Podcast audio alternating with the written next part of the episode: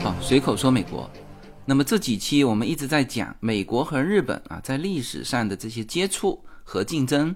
我们说到日本，因为美国人的黑船事件，开启了近代的日本，然后又因为这种快速的扩张，导致了它和美国之间虽然隔着这么远的太平洋，但是日本发动了对美国的攻击。当然，上一期也讲得很清楚哈，其实日本只是想要它的东南亚的利益。呃，但是他东南亚的利益，他预计到英美会对他进行制裁，呃，但事实上，美国最后也是联合了整个的叫做西方世界对日本进行石油禁运导致了日本啊做了一个非常极端的决策，就是进攻美国。这个决策对于当时的日本当局来说，也是一个非常无奈的选择，就是我们上期说到的打没有把握，但是还有那么一点点的胜算的可能性。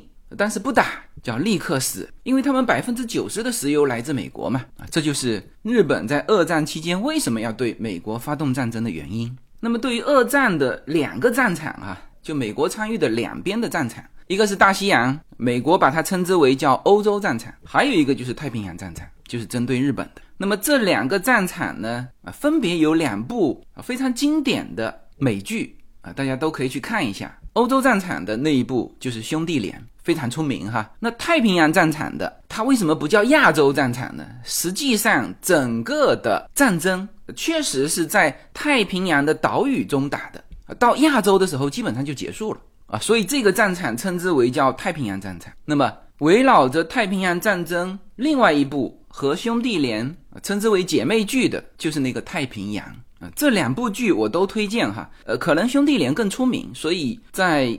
国内有这个中文字幕的一些资源，而太平洋好像还没有中文字幕的资源，那大家可以去找一下。呃，其实这两个战场呢，当然从二战的角度，大家关注的重心都在欧洲战场。呃，其实美军当时它的整体战略啊，也是叫先欧后亚，就先解决欧洲，然后再解决太平洋战场。但即使如此哈。我们细细看下来，整个太平洋战场其实这个激烈和精彩程度完全不亚于欧洲战场。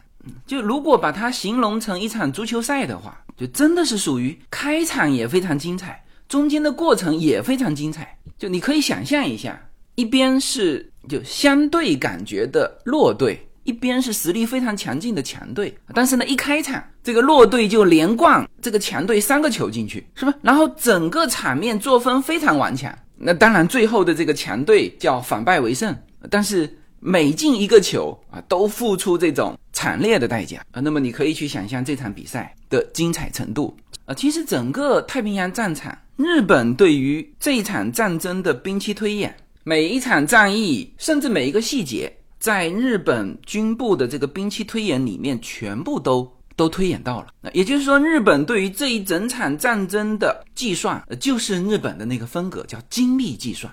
呃，比如大家非常熟悉的中途岛海战，中途岛海战的结果啊，甚至某一艘船中了几发炮弹，在日本的兵器推演里面全部实现过。那就这个兵器推演跟最后的具体到某一艘船中了几发炮弹的结果都非常一致。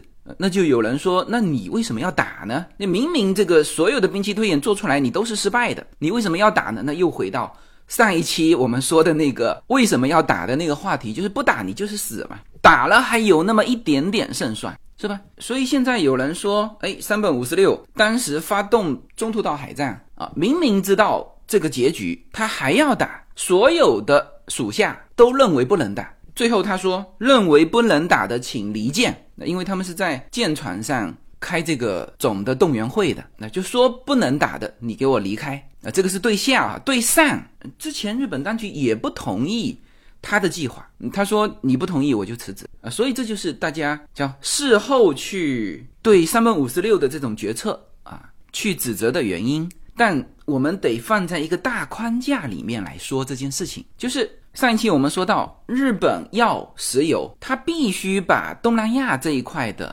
局面整个控制住啊，这里面包含了他想要石油的荷属印尼、美属菲律宾和英属马来西亚，全部都得控制住啊，所以才偷袭珍珠港，然后横扫整个东南亚。那么在太平洋战争开始的整个过程当中，无论日本的海军还是日本的陆军，几乎所向无敌啊，就包括跟美军打也是如此。其实日本的海军和陆军，我们如果说单兵作战，哈，就是一对一的啊，这个一对一既指说陆军面对面的时候的这种单兵啊，也指在海面上舰船与舰船的时候一对一啊，甚至叫舰队跟舰队的一对一。我现在说的是整个过程哈，不仅仅是说早期哈，就是从头打到尾。其实如果是一对一的这个场景，日本的海军跟陆军都是有优势的。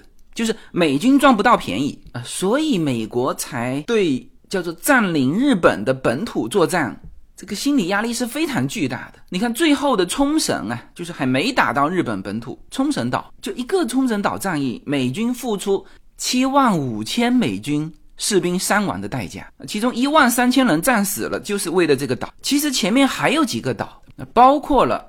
太平洋那个美剧里面啊，它是提到的叫贝里留岛，就是一个战略位置并不重要的岛屿。因为美国那时候是一个一个岛打过去嘛，后来发现其实没有必要一个一个岛打，完全可以用跳岛，就是有一些岛就跳过去啊。但是当时打这个贝里留岛，就听起来大家都感觉很陌生的名字哈。其实这个战役对于美军来说是一个难以启齿的战役，就是发动攻击。命令下达之后，美军总部迅速的发出第二条命令，说算了，这个岛别打了。但是这个登岛的战役已经开打了，所以这里面又要说到一个，就是为什么太平洋战场上的这种惨烈程度啊，甚至要强于这个欧洲战场。因为我们知道，在陆地上打仗，比如说一方战败了，那你就退却了，或者四散奔逃了，就算了嘛。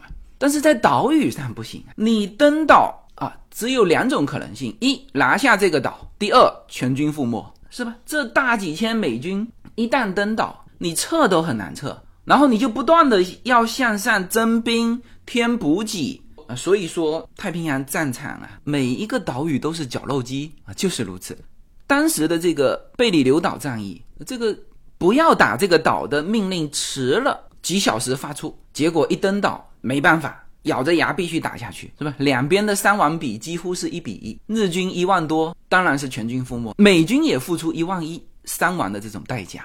这其实都是到了很后期了啊，所以美国到了后期，呃，他是实在无法承受进攻日本本土的这个损失。呃，一方面扔了原子弹，另外一方面呢，给了当时的苏联非常大的利益，让他从远东出兵，就是两边一起打。啊，所以整个太平洋战场这个激烈和精彩程度，呃，这两个词都不准确哈，应该用惨烈程度，一点都不亚于欧洲战场。那当然，这也返回头说，当初日本军部做出的这个决定，说打有的搏，也不是完全一点几率没有啊。其实你放到每一个战场啊，现在大家津津乐道的，你看哈，整个太平洋战场。除了那个偷袭珍珠港，就是美军没想到被重创了太平洋舰队啊！那当然，这个是我们刚才说的，就这场战争的一开局就是以这种方式开局。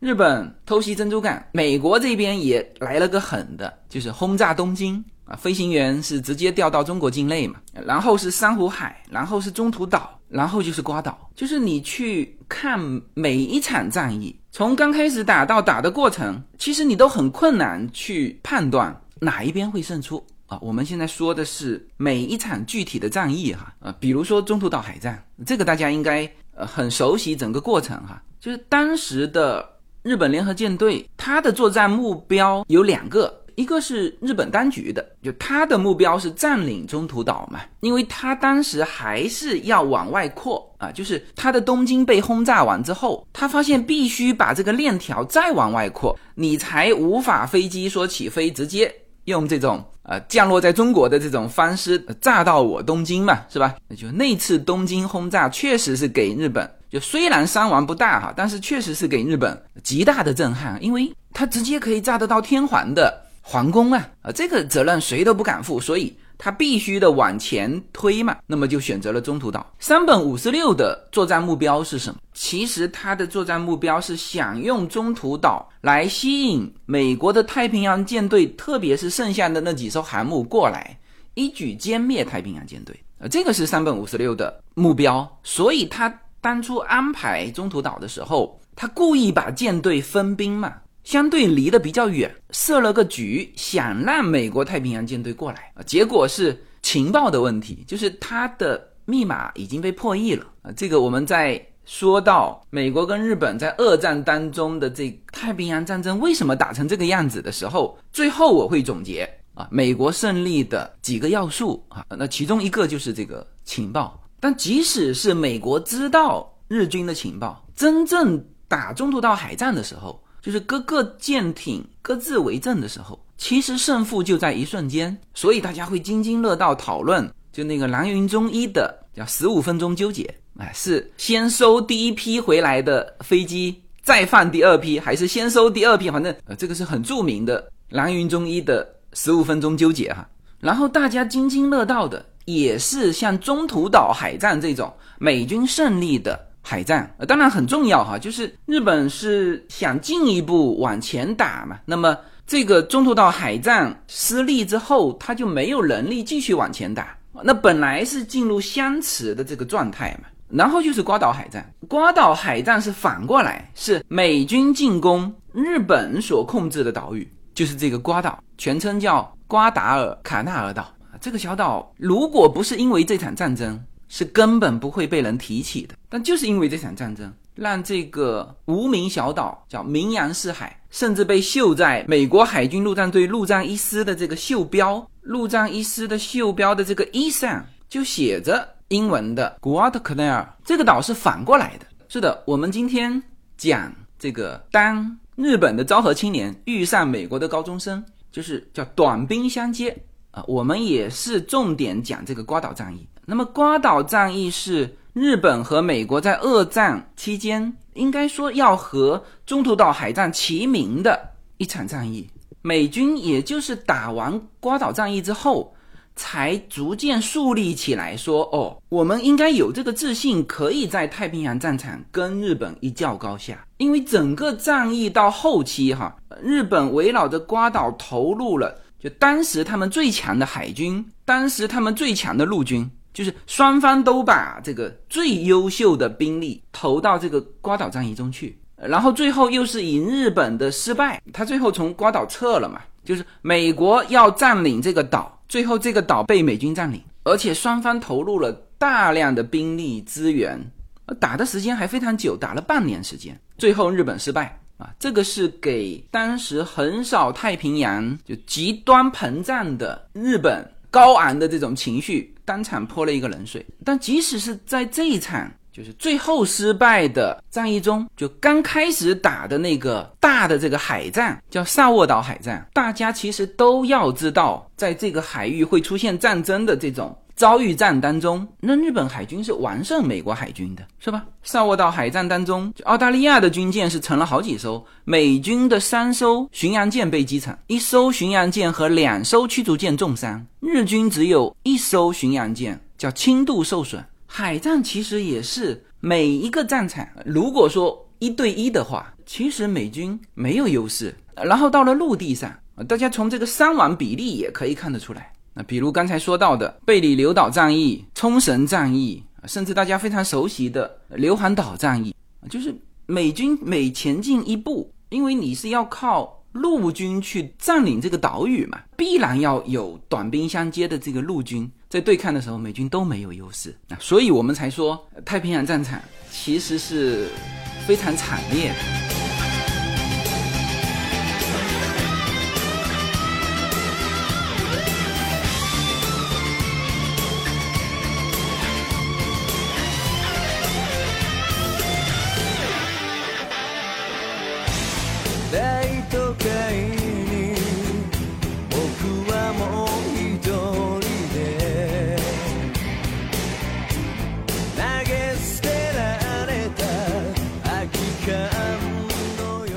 天我们是没有办法整个展开美国跟日本在二战期间在整个太平洋战场的这个过程。大家如果有兴趣，其实去找一找这个太平洋这部战争片的国内的这个资源。我们今天重点展开一场战役，就这场战役很重要。也很特殊。那最重要的是，可以把日本的风格和美国的风格，我们说军队的风格，也代表这两个国家的风格，正好这场战役都展现了啊！这就是我们要说的当。日本的昭和青年遇上美国高中生，什么时候他们两个真正遇上了呢？就是叫短兵相接呢？就是刚才说的这个瓜岛战役。呃我们知道瓜岛战役是在珍珠港之后的半年多啊，珍珠港是四一年十二月份，瓜岛战役开始打的时候是四二年八月七号。就为什么是在瓜岛？然后为什么这最后变成了一场就对于太平洋战场来说非常重要的一场战役？双方在这里面投入了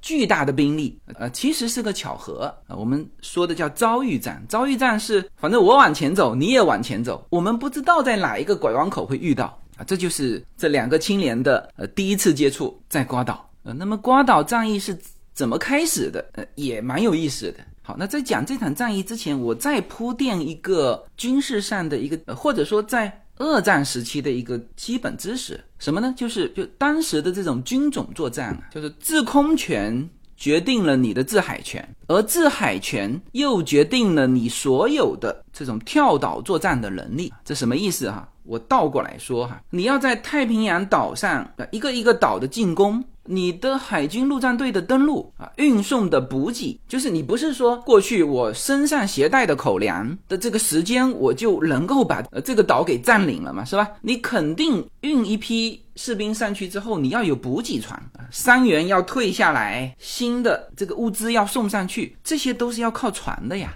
啊，这就是我们说的叫制海权。你这些运输船啊，这种物资船在运输的过程当中，对方如果有这个战列舰。那就直接一炮把你打掉，是吧？那你怎么办呢？那你也得派出相应的作战的舰艇和对方的舰艇去去争夺这个制海权。你有了制海权，你的补给就没问题啊。但是你如果没有制海权，你的登陆甚至是撤退都是行不通的。好，这个就是制海权对于陆地的压倒性的作用。那这个制海权呢，又取决于制空权。这就是我们第一期说到的，当时英军舰艇为什么全军覆没？就是在此之前的战役叫做船坚炮利巨舰的时代，这个最大的这个作战的军舰就是日本的那个大和号。就在上一个时代，整个海军就是看谁炮多、吨位大。好了，到了有战斗机的时代，俯冲式轰炸机这个一出来。所有的什么船坚炮利一概无效。就但凡我在白天啊，这个作战飞机能够飞起来，能够看到你，你这就叫裸奔。如果没有空中的这个掩护，那分分钟被击沉啊。所以这就叫制空权决定了制海权。就到了后面，无论是美国的海军还是日本的海军，哈，就是白天是不敢出来的啊，白天出来。就是裸奔啊，或者你就是两边航空母舰的这种叫海空战争，但是你航空母舰有限啊，呃，特别是美国的航空母舰在早期的时候，太平洋舰队的航母数量是少于联合舰队的啊，所以常常海战啊是叫夜战，因为白天都不敢出来，晚上都可以出来，然后呢就在那段时间都是要贴脸的海战。什么叫贴脸的海战？就是我的战舰往前开。呃，当然我是去执行一个任务，对方出来阻挡，但是双方都不敢暴露自己啊。即使是知道对方舰队在前面，也要开到非常非常非常近的时候，才干嘛呢？才啪一下把探照灯打开，因为即使非常近，你还是要看清楚在哪里嘛。呃，你炮口得往那边转嘛，是不是？那先打开探照灯，然后才开炮。那这个时候有一个问题，就是谁先打开探照灯的这一艘船叫什么呢？叫。整条街最亮的仔，所有对方的炮，因为这个时候看不见其他呀，发现哎，这个探照灯打开了，对方整个舰队会一起往你打开探照灯的这艘船打啊，所以两边啊都是憋憋憋憋到，甚至都快撞到一起了，才同时打开探照灯，同时开火，就是这种没有制空权的海战，都是在夜间贴脸海战啊，所以这就是要先普及一个知识，在。当时哈打这种跳岛的战争的时候，制空权决定了制海权，制海权又决定了陆战。其实中途岛海战大家也可以看到这个，因为日本是去进攻嘛，进攻这个岛呢，除了航空母舰之外，岛上还有一个机场啊，机场是什么？叫做不成的航空母舰啊，机场上的飞机和航空母舰上的舰载机还可以互换。就是如果多一个机场，就是起码是多一艘航空母舰的这个军力，那你去进攻的人其实是劣势，因为你炸不成那个机场嘛。那当然翻过来的时候，就是美军进攻日本的岛屿的时候，也会遇到这个问题。好，我们普及完这些知识，我们就开启这个瓜岛，到底双方怎么会在这里打？美国跟日本在太平洋上其实保持了。一段时间的相持，从美国这边来说呢，它的整体战略是先欧后亚，所以太平洋的这个局面呢，它只要守住就好了。日本呢，它整个东南亚已经占领了，就它的战略目的也达到了，所以在那个短暂的时间点。其实双方是相持状态。那么瓜岛在什么位置呢？在所罗门群岛。所罗门群岛又在什么位置呢？在这个呃东南亚的位置，大家都很熟悉哈。印尼的位置熟悉吧？印尼再往下就是澳洲。澳洲当时是美英这个阵营里面，这非常明确哈。就澳洲本身是，就到今天为止还是英女王的。虽然它独立了，但是它属于英联邦嘛。所以我们从地图上看，就印尼往下就是澳洲。所罗门群岛在什么位置呢？就在澳洲跟印尼的东边，这个位置是正好把澳洲和太平洋切开的位置。那么日本是先开始占领附近这一带，那么这个动作。就是对于日本来说，它的意义可能也是在于它把这个防守线往前推。但是对于美国这边来说呢，这个位置相当重要。就所罗门群岛这个位置，它会威胁到这个美国跟澳洲之间的联系，包括澳洲跟新西兰之间这个补给线啊。如果这个位置完全被日军占领之后，美国到澳洲、澳洲到新西兰的所有的物资都会被影响。嗯，太平洋岛屿很多嘛，这些零零星星的岛屿，如果你没看上，那我肯定也没看上，那它就是一个没有价值的岛屿。但是呢，如果你看上了，那不好意思，就双方都不能让对方在这么重要的位置打入一个蝎子。那这个动作是是日本先开始。日本的海军占领了瓜达尔卡纳尔岛，然后还选择了一个非常理想的位置修一个机场。好，那这个就是属于刚才说的，我不能让你在这里打入一个蝎子啊。那这个就是双方为什么会在所罗门群岛一个南部一个不起眼的岛，最后变成了一个叫海陆空立体作战的一个决战的场地。好，我们来看一下最开始的时候双方的投入的资源啊。日本海军是先在这种不起眼的岛屿上进行一些建设，他甚至修机场这个动作都没有和日本陆军通气啊，所以到了后面这个机场被美国人夺走之后，要叫日本陆军来帮忙，说把这个机场给夺回来。日本的陆军还非常生气，说你这个动作你怎么都不跟我商量？呃，那当然。当时其实，在整个太平洋岛屿上是撒开来的。就如果你说重要的呃位置，每一个岛屿都是重要的位置。但反正日本海军当时就选择了这个瓜岛。呃，那当然他挑的这个战略位置很好哈。然后机场的位置也挑得很好，叫易守难攻。呃，他也知道你有可能机场建成之后，有可能美军会来夺这个岛屿嘛，所以他挑了一个绝佳的机场位置，北面就是海，东西呢两条河，南边是非常复杂的热带山林地。就是那种正常三个小时的路程，在那个泥泞的热带雨林里面要爬六天的，因为它本身是个机场嘛，你海军很困难从北边的这个直接登陆，呃，更何况它还有海军支持，是吧？所以这个机场的位置选择的绝佳。好，那日本人就在那边盖这个机场，这个机场其实还没完工哈。那么在这个岛上，日本海军派了多少人呢？大概有两千四百。民工是盖这个机场的啊，这些民工是从韩国还有东南亚这一带就抓壮丁抓过来修机场。呃，其实整个这个瓜岛日军修这个机场，呃，它其实这个防御体系还做得蛮好的。就是你看啊，瓜岛是主要的机场，它围绕着瓜岛前面还有三个小岛屿啊。就是加上瓜岛四个地方合起来，大概是不到九百名日本帝国海军。那么在瓜岛上就三百多人。好，那日本是这么一个兵力。好，然后我们就要说到美军派了多少人来夺这个岛呢？呃，当时统一行动的不仅仅是美军哈，呃，就是整个太平洋战争参战方哈，一边是日本，一边是美国、英国，还有澳大利亚跟新西兰。呃，当然是以美军为主了。我们说的盟军吧，盟军把这次行动定义为叫瞭望台行动。目标非常明确哈，就是占领这个瓜岛跟瓜岛上的这个机场。来了多少人呢？第一批登陆的盟军士兵就有一万六千人啊。我们现在说的是登陆哈啊，其实第一时间过来的是齐装满员的美国海军陆战队陆战一师一万九千人。你看，瓜岛是主岛嘛，旁边零星几个非常小的岛屿，就美军也看到那几个岛屿上有防御的日军嘛。那两个最小的小岛都不能叫岛屿哈。就一个岛，美军都分配了三千人登陆作战，就是一批冲上去的，包括瓜岛，包括瓜岛旁边相对大一点的叫图拉吉岛，还有那两个小岛吉沃图、塔纳姆伯格啊，四个一拥而上是一万六千美国海军陆战队的陆战一师，是的，就是大家非常熟悉的那个陆战一师。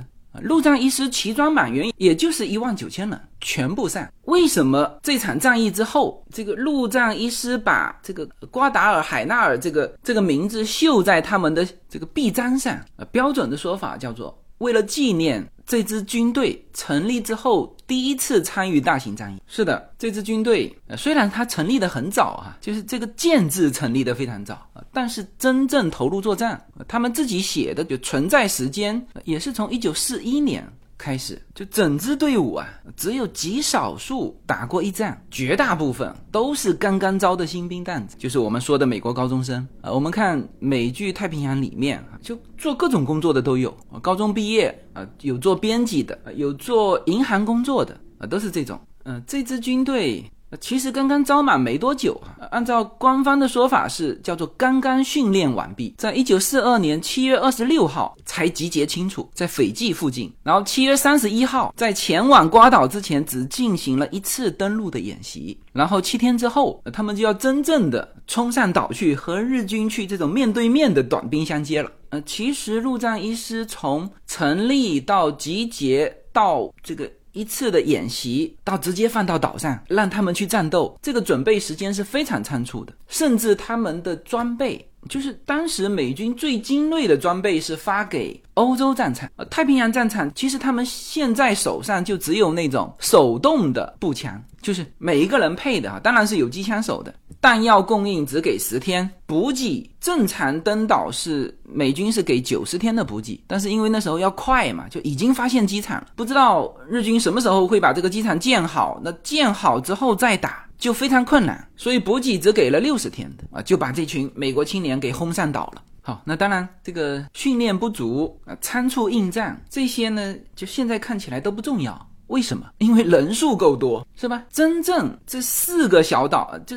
包含瓜岛以及周边的这三个防守的小岛合起来，日军不到九百人啊，甚至那一个小岛估计只有一百多人。你派三千人去打，这边瓜岛总共只有三百人。瓜岛主岛第一批登陆的是九千美国陆战一师，是吧？啊，就是这种叫做。碾压式的优势，这个美军还打的，你看他的战报哈，呃，说这一万六千美军士兵遇到了八百八十六名日本帝国海军的激烈抵抗，那当然日本守军是全歼嘛，但是海军陆战队也死了一百多人。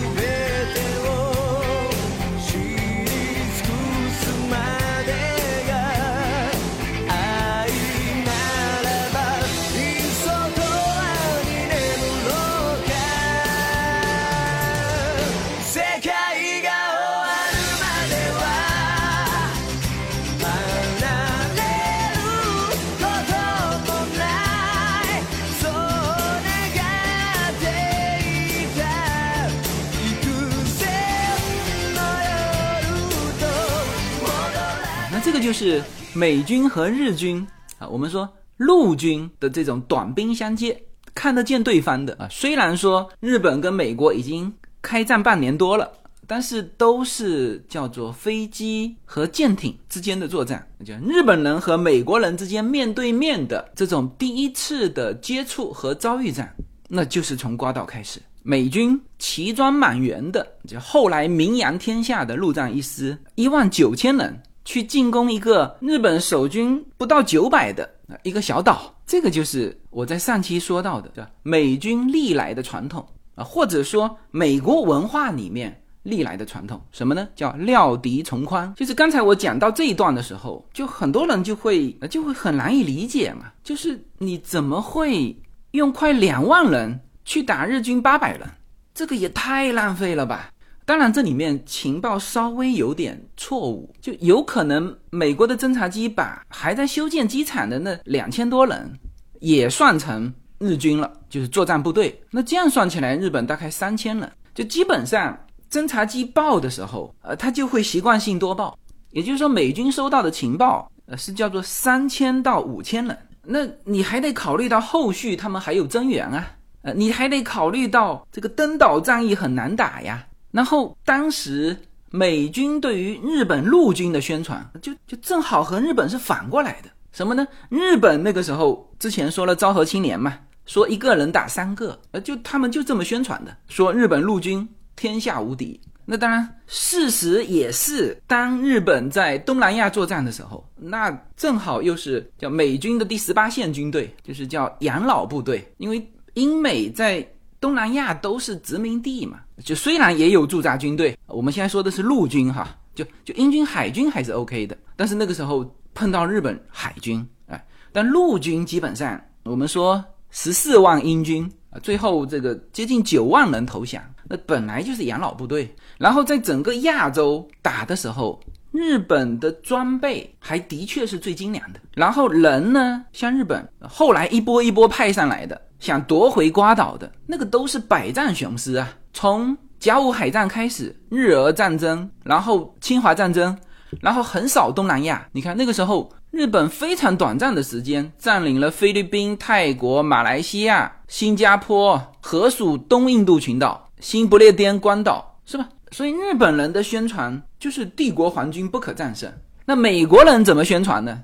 我刚才说正正好反过来，美国人也是这么宣传，呃，就是日本陆军不可战胜。就当时美国陆战一师登陆之前，每个人发了一个小册子，叫《了解你的敌人》，里面是这么描绘日军的：说日本陆军的每一个士兵都可以靠一根吸管在水下前进几公里。他们在森林当中行走的时候是不会发出声音的。每一个人都擅长隐藏在树上，而且在树上移动的时候还可以同步发出攻击。说日本陆军的这些士兵，他们可以吃得更少，他们可以受更多的苦难。啊说他们的战斗力惊人，就几乎把日本那个忍者的那个战斗能力再加油添醋描绘一番啊！这个就是美国叫料敌从宽的文化。啊，这当然叫层层加码嘛，因为美军了解日本，啊，最直接的就是从那个战败的、被日本帝国陆军赶得东躲西藏，最后全部投降的那些在东南亚的英美联军，啊，那这个也能理解，就是他们本身因为自己战败嘛，所以就要加油添醋的把敌人如何厉害给形容一番，然后美军呢就直接把这帮人说的啊，简直是。把日本士兵一个一个形容成一个不知道能打多少个的这种日本忍者的形象，就再加油添醋一番，告诉每一个跟日本要作战的这些美国青年们。所以，当陆战一师，或者说当美国的陆军叫真正面对面要遇上日本陆军的时候，其实对日本的那种恐惧心理，那个感觉就像就我们以前看过的那篇电影，就是《铁血战士》的第一集。阿诺斯瓦辛格演的啊，就美军在丛林里面遇到的这个外星的那个铁血战士，这基本上跟那个手册上描绘的差不多嘛啊，会隐身啊，单兵作战能力非常强，可不就是那个铁血战士嘛，是吧？所以这个岛上有接近五千个这样的铁血战士，那你说美国的这些新兵蛋子啊，刚刚组建起来的，只实施过一次登陆演习的，要派多少人上去？可不就是一万九千人全干上去嘛，是吧？然后你说浪费啊，这个就是我最后要总结，在美日之间的这个太平洋战场上，美国最后能够取胜的另外一个因素，就是美国不怕浪费。不过后来有人分析说，这种夺岛战役啊，以美国陆军当时的资历啊，就是说作战的经验哈，和日本陆军刚才说了叫百战雄师啊，他们的确是作战经验非常丰富，而且非常凶狠。那个时候日军是叫做万岁冲锋嘛，美军那个时候看傻了。啊，就如果不是一下子拥上来这个一万九千人啊，再加上第一场海战，美军就被日本击溃，就是登岛的，呃，应该说是第一天哈，就是八月八号。说起来我都替美军不好意思啊，就是说八月八号，这个一万六千美军士兵鏖战八百日本海军，拿下这几个岛的当天，就是八月八号。然后当天晚上，美国的海军就遭遇了。萨沃岛海战，结果被山川军一整体击溃，就是美国海军把整个的这一万九千陆战一师以及这个什么运输艇啊，所有的辎重就扔在海滩上，整个海军撤了啊。当然，这里面后来说这个山川军一也犯了一个非常严重的错误，就是没有继续把这些运输艇和已经上岸的这些辎重给它打掉。就如果这个打掉，那美军不会守那么久。但是那个时候。刚才不是说了嘛，就是没有空中保护的舰队是不敢天亮之后还在呃对方空军能够看得见的区域的，所以山川军一打完就跑了。你看哈，这个局面就是登陆的这支军队就带了随身的补给，然后这个时候没有任何海军保护的情况下，直接就把它丢在岛上，之后在长达三十多天的时间，这个一万九千陆战士兵没有任何资源。啊，甚至刚开始的时候，他连物资都很紧张，然后还要面对这个日本陆军的不断的反扑。你看，围绕着这个瓜岛，总共前前后后打了六个月的战争。从一个非常小规模的接触，打成了两边陆海空立体的一个决战。你看，载入史册的大的战役就有这个，我们说当天晚上的这个萨沃岛海战，然后就是那个非常著名的伊木清直的，对于瓜岛的这个反夺岛战役，叫泰纳鲁河战役，这就是非常著名的伊木支队，后来被人戏称为叫伊木白给，为什么呢？因为他带不到一千人。去打整个美国海军陆战一师一万九千人啊，所以叫一木白给嘛。呃，但是从具体的战役来说，也是非常激烈的。然后是东所罗门海战，然后是亨德森机场空战，然后就进入第二阶段，就是不断日本在往这里面征兵啊，什么东京快车啊，埃德森领战役啊，埃斯帕恩斯角海战啊，圣克鲁斯群岛战役啊，还有就是那个著名的瓜达尔海纳尔海战啊等等。就为什么陆战一师要把这个瓜岛这个名字绣在自己的徽章上？他们就是这场战役啊，从一支就训练没几天的、从来没有接触过战场的部队，就在这个岛上硬生生给他磨练成后来的百战雄师。就陆战一师经历了这个瓜岛战役之后，在整个太平洋后来没有败过一场，就是陆战一师一上场。就经历了这支部队最为关键的一场战役啊！刚才说了，应该说当时地球上实力最强的陆军啊，和实力最强的海军日军哈，通过半年的时间把这支军队磨练成后来的这个百战雄师啊。那当然，这个不败的战绩一直到一九五零年，在朝鲜北部的那个零下四十度的晚上，一个叫长津湖的地方，在此之前，这个陆战一师所向无敌。所以，就是我们翻回头说，如果刚开始的时候不是这种重兵压上啊，也像日本这种，比如你岛上有一千人，我派两千人去打，然后被你三千人夺回来，我再派五千人。如果是这么打法，这个瓜岛战役啊，或者说这个陆战一师，不见得能够打出这种战绩。所以，这个就是美军一个非常重要的叫战争文化，就是料敌从宽。我们大致的把。瓜岛战役简约的过程过一遍吧。呃，美军是八月八号登岛，并且占领了瓜岛以及夺得了这个机场。然后当天晚上就一万九千陆战队员隔着海看了一场这个烟火秀，就是这个萨沃岛海战。第二天发现他们的海军跑得无影无踪，然后他们就要面对随机而来的日本的反扑。第一批过来的就是刚才提到的叫伊木清子。这支伊木支队啊，其实是日军的精锐。这支军队参加过七七事变哈，就侵华战争以及整个东南亚的这个战争。就伊木清子这个人本身也很狂妄，然后他这支支队呢，确实战斗力不错。然后怎么出现说？这种非常奇特的场景，就是一千人去啃这个陆战一师一万九千人，怎么发生的哈？还是和当初美军一下子投入这个一万九千人有关系。就是日军一直打到非常后面，一直低估了瓜岛上面盟军的兵力啊。他们是这么想的嘛？就是这是一个小机场，是吧？我总共派了不到一千日本海军，而且当时的。日本陆军跟日本海军，就是日本陆军不认为日本海军能够打陆战，所以是非常轻视的啊。所以按照他们的估计，就是美军最多三千人。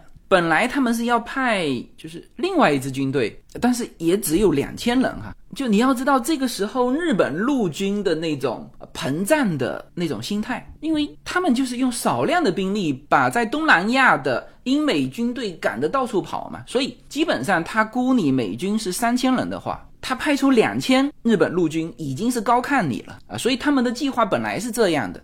结果呢？一木清子觉得说，不是说好了一个打三个吗？如果对面是三千人，那我这一千人足够了！所以他就提前抵达瓜岛，就带着他的九百一十七名士兵，呃，直接就万岁冲锋上去了。呃，就这个战役，很多电影、电视剧以及一些小说里面都有描写，因为它太经典了。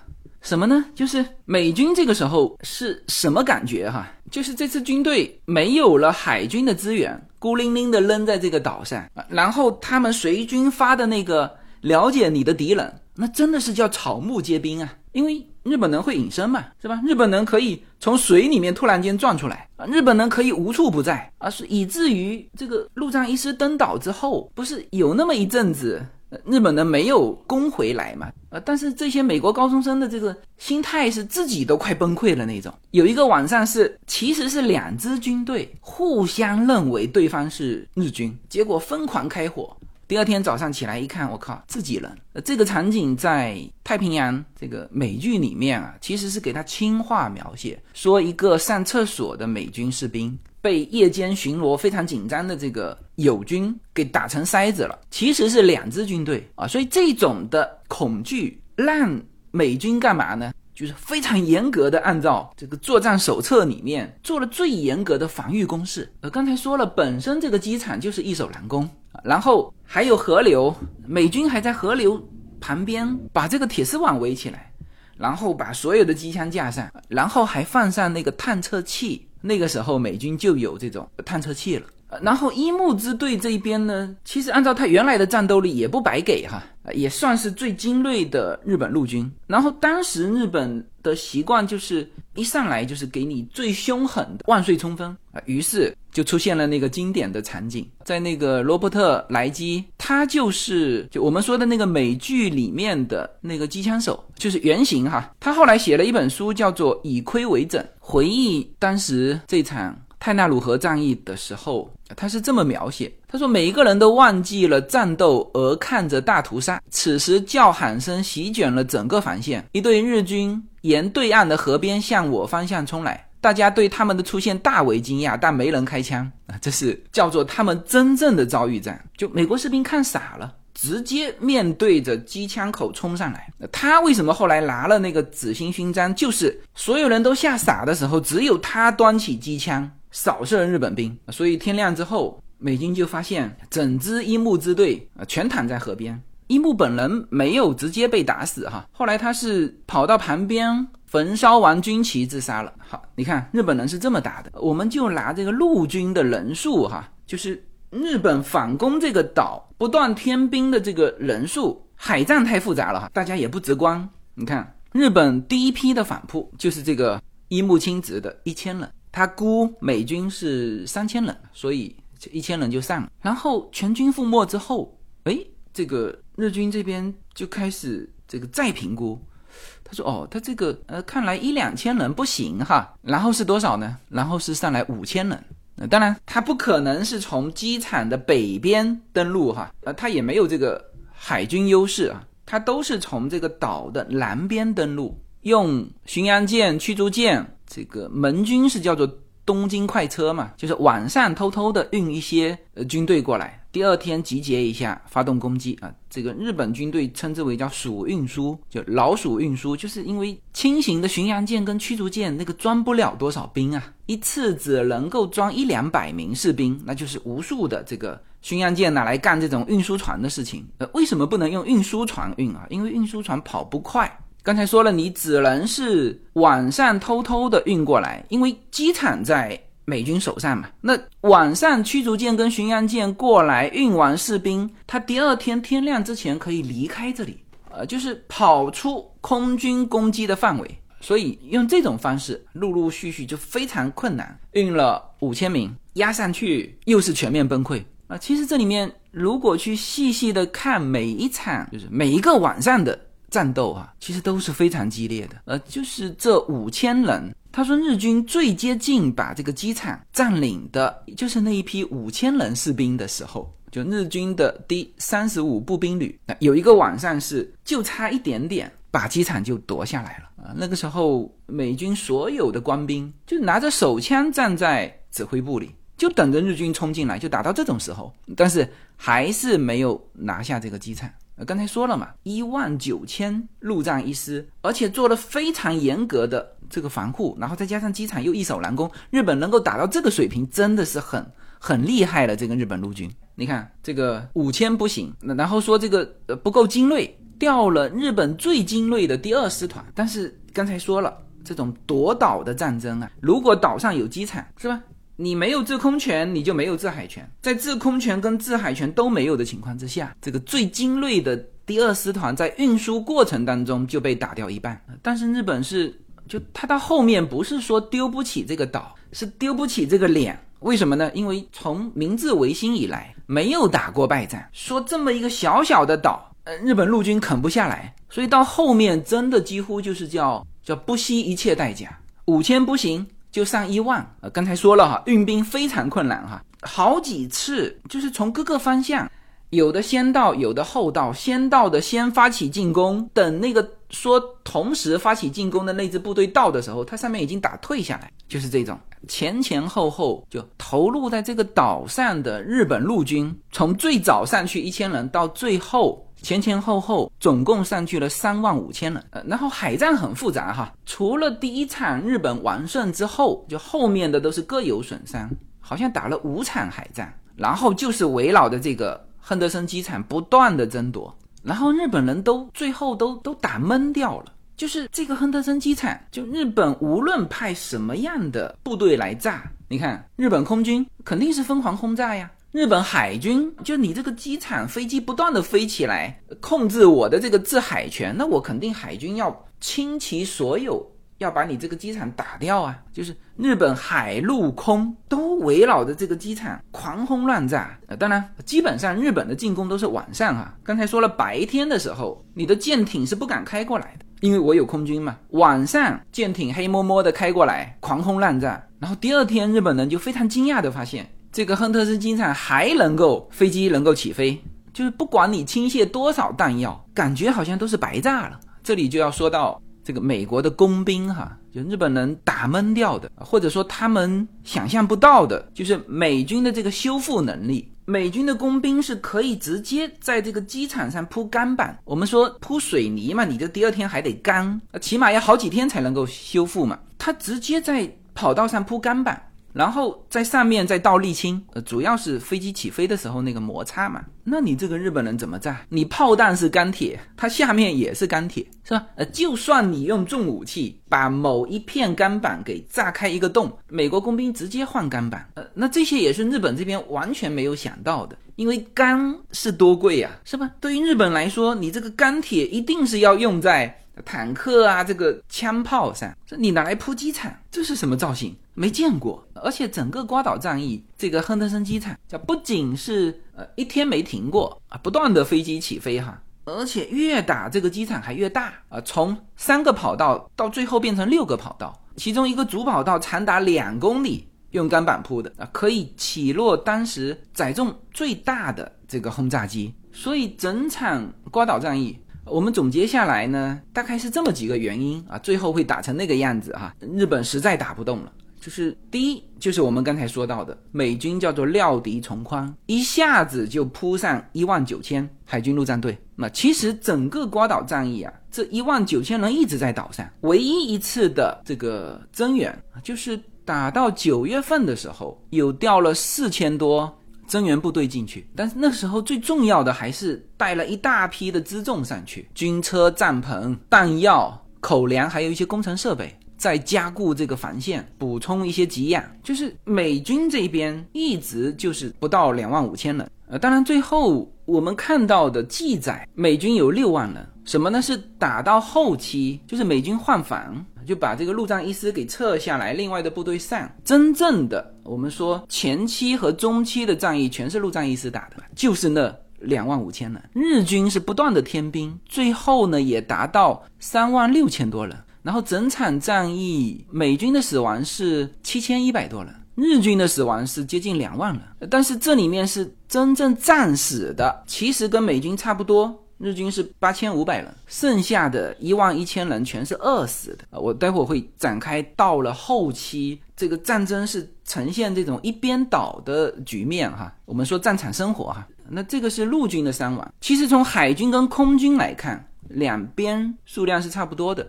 美军是二十九艘军舰沉没，日军是三十八艘军舰沉没。美军是六百一十五架飞机叫做毁损，日军是六百八十三架到八百八十架。然后这是一个就是日军公布的数字，然后把美军这边公布的呃这些数据结合起来，还有另外一组数据，就是说这个瓜岛战役哈，日军啊大概陆军是死亡了两万五，海军是死亡了三千五。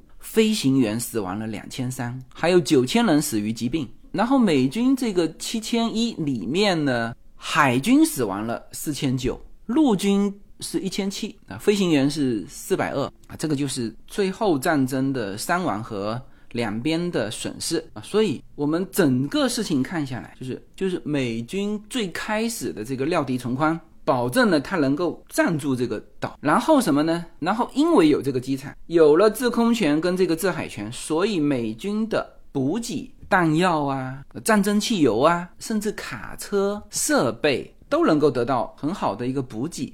这里面说到这个叫做补给呀，那有人就是很简单的总结啊，瓜岛战役美军为什么会获胜？第一啊，刚才说了料敌从宽；第二是。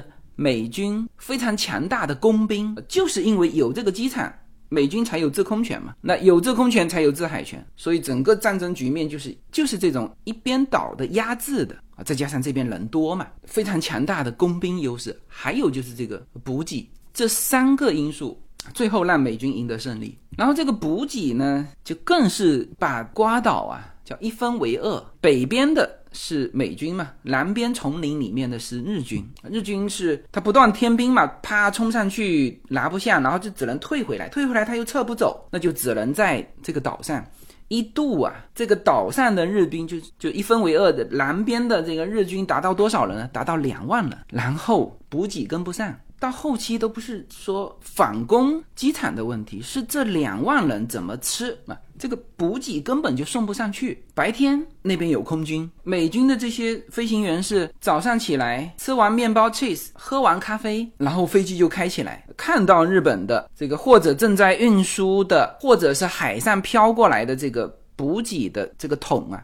全部给你打烂掉，甚至晚上你不是看不见吗？日本的这个他还是用这个叫东京快车，就是巡洋舰跑得快的这些巡洋舰和战舰来投放这个补给，到后面都是美军的，他只要稍微探测，大概你的船在什么位置。他的炸弹就往那边盲扔啊，反正多嘛，随便扔。所以到后面这个日本的补给，就是无论是白天还是晚上，就都补得非常困难。所以到后面就是一边倒到什么地步呢？这边日军是吃尸体啊，他因为真的没得吃。最开始是吃小动物，后来整个南部的这个丛林里面的所有的小动物都被吃干净之后，就开始没办法呀，吃尸体。到后面连尸体都没的时候怎么办呢？就开始出现。有一些日军晚上就莫名其妙的就就没了，就被人杀了，然后说，哎，这里有一个尸体，就打成这个样子。然后美军这边是什么样子啊？是真的是叫做牛排、可口可乐，晚上还可以看电影，白天打网球。这个美军的管理啊，一直是这种我们加引号的叫做人性化。美国的无论是学校还是军队都是这个样子。所以最早日军跟美军遇上的时候啊，为什么一木清直赶一千人冲上来？就是说日军的侦察兵亲眼看见美军居然。在自己的军营里面打网球啊，这个在日军里面是不可想象的啊。说纪律这么涣散的军队怎么可能打仗？结果呢，一千人就端着刺刀就上来了，是吧？那遭遇到的当然是，据说那个晚上美军打出去的弹药是日军半年的训练的这个量，就非常像我们看到这个铁血战士里面，因为那种恐惧。就是一下子把所有的弹药都倾泻出去那种。那当然，美军还有一个就是他不怕浪费，反正有补给。其实这个打网球、看电影，呃，这个对于美军来说，呃，其实是非常正常的。那个日军的侦察兵还没看到说美军的啊，就每天送过来的几吨补给里面不可缺少的还有那个色情杂志啊，这是美军不可缺少的啊。后来居然什么呢？居然。这个可以在瓜岛的机场附近建那个战地医院，呃，这个战地医院是什么概念啊？你可能会说，哎，你不是有这个这个医疗兵吗？呃，战地医院除了这个就有整套的医疗设备哈，你可以躺在床上之外，那不是还有女护士吗？你看，真的是以瓜岛一分为二，美军这边的军营生活和日军这边的在丛林里面吃尸体，简直是一个就是人间和地狱。呃，所以后来有人就也有一个疑问，就说两边的军队呀，对于补给这件事情的重视程度是不同的。就是美军是就无论到哪里哈，这个补给的线路是必须要有，呃，线路要通，而且要源源不断。就是拿破仑说的，士兵是靠胃来打仗。那当然，美军这边就更奢侈一点，还有一些精神生活。那日军呢？他在整个瓜岛战役过程当中，大家也发现了，说他们从来就没有针对美军的补给去进行攻击啊。即使是那个当天登陆的那个晚上，海军把把盟军的海军打了个大胜仗之后，就看着陆地上的那些运输船跟补给就走了。然后在整个瓜岛战役过程当中，没有见过日本的这个武装力量。去攻击这个，去有意识的去切断美军的补给运输线啊，那当然有可能他到后面力量已经不足了，但是就是他就没这意识，但是美军这方面的意识是非常，就这个比重非常重。好吧，那这就是我们通过这个瓜岛战役，给大家展示了二十世纪两支最强的陆军的对决啊，或者说遭遇战。美国这边是陆战一师，日本这边是二师团，呃，那这算是二战的时候至少太平洋战场最精锐的陆军了。日本的昭和青年和美国的高中生啊，就是在这么一个小小的岛上互相认识了对方。呃，刚才说了哈，瓜岛战役是。太平洋战场上非常重要的一场战役，它其实是一个消耗战，它不像中途岛海战，因为它时间打得够久啊。最后你去看，当然我们说，因为美国一下子压上去，所以它在陆军的损失上会少很多哈。但是它的军舰和飞机的损失，其实美日两边是差不多的。但是战后我们就会发现，这种消耗战，日军是根本打不起的。瓜岛战役打完之后啊，日本的空军。就基本上在整个丧失了他的制空权啊，不是说他没有飞机了哈，他飞机还能造出来，但是他的飞行员打差不多了，同样是损失了六七百架飞机，那这里面就一两千的飞行员嘛，美军后面训练的这个飞行员是一万计啊，一直到今天哈，在美国这个拿飞行驾照的就民间的哈，不算军方的有六十万，而日本那边的，特别是那种作战经验丰富的飞行员。在瓜岛战役之后，几乎损失殆尽啊，所以到后面就变成日本只剩下那种神风特工队，呃，就是他只会把飞机飞起来，就没培训过怎么降落，那就只能往敌方军舰上冲嘛。所以瓜岛被盟军这边认为是叫一连串胜利的第一步。瓜岛战役的成功也让当时的美国总统相信。在太平洋战场可以采取进攻，因为之前总统是一直不同意说我们这边打欧洲战场，这边还能够进攻太平洋战场，他是一直不同意的。但是瓜岛战役之后，盟军士兵发现说，哎，这个在一个相对对等的战场环境之下，盟军也可以击败日本当时最好的地面、空中跟军舰部队。所以瓜岛战役之后，之前发的那个小册子啊，说日军一个个都是忍者的，没有了那种恐惧和敬畏的心态。所以从某种程度上说，这场战役是在心理上的战役。那这个结论在日本这方面也是这么下的哈。但是几个非常重要的日本的军事领导人，在战后啊说起这个转折点的时候，都不约而同的说到这个瓜岛，说当积极的行动停止，变为被动的时候，我觉得就是在瓜达尔卡纳尔岛。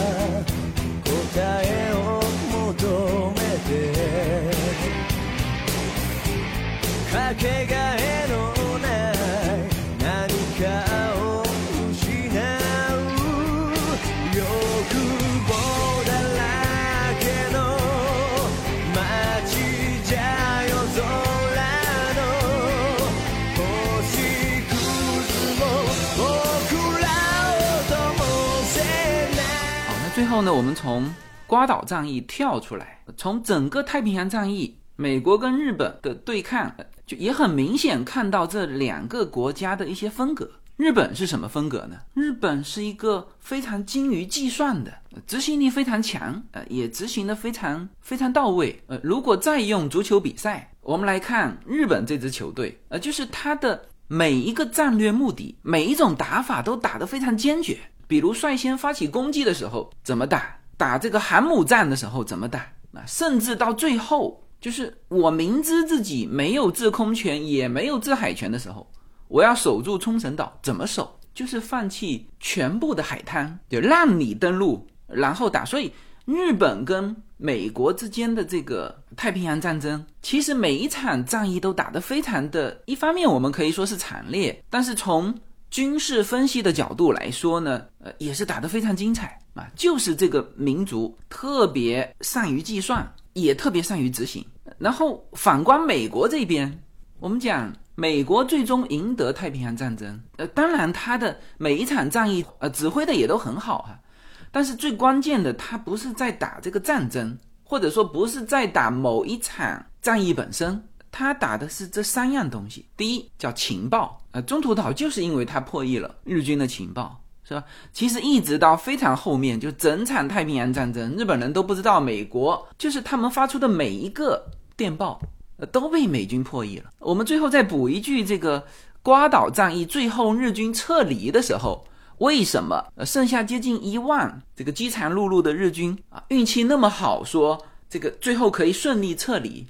就是因为日本没有发那个电报，呃，因为当时日军的情况是绝对不能退缩，他们大本营也担心说，哎，呃，如果告诉在瓜岛的日军说我们失败了，我们要退却，呃，估计所有的营级指挥官以上全部剖腹自杀了，然后剩下的士兵全部万岁冲锋再冲上去，他们担心这个结果，所以当时是就既欺骗了美军，也欺骗了自己人，就是。